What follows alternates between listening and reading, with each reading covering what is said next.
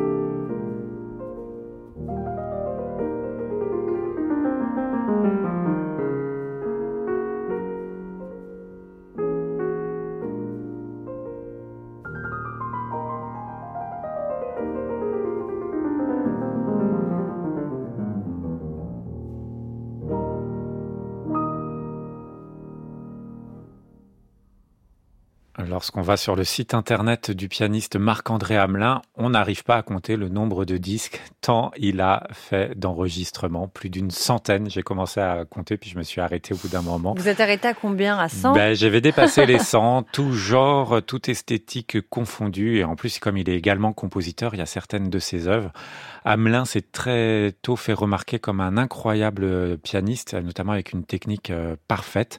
Et depuis quelque temps, il s'intéresse pour notre plus grand bonheur au répertoire français. Après un beau disque de Bussy, le voici avec Forêt, dont il enregistre tous les nocturnes et toutes les barcaroles. On vient d'entendre la sixième barcarolle et dès le début, Émilie, vous m'avez dit ah c'est très bien ah, le son était euh, ouais tout, tout, de suite très saisissant. La clarté, la clarté aussi, la, la précision effectivement euh, des phrases, du phrasé.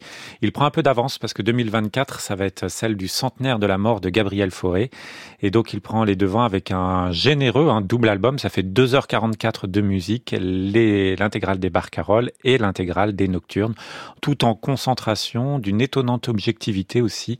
C'est notre disque du jour. Voici le sixième nocturne.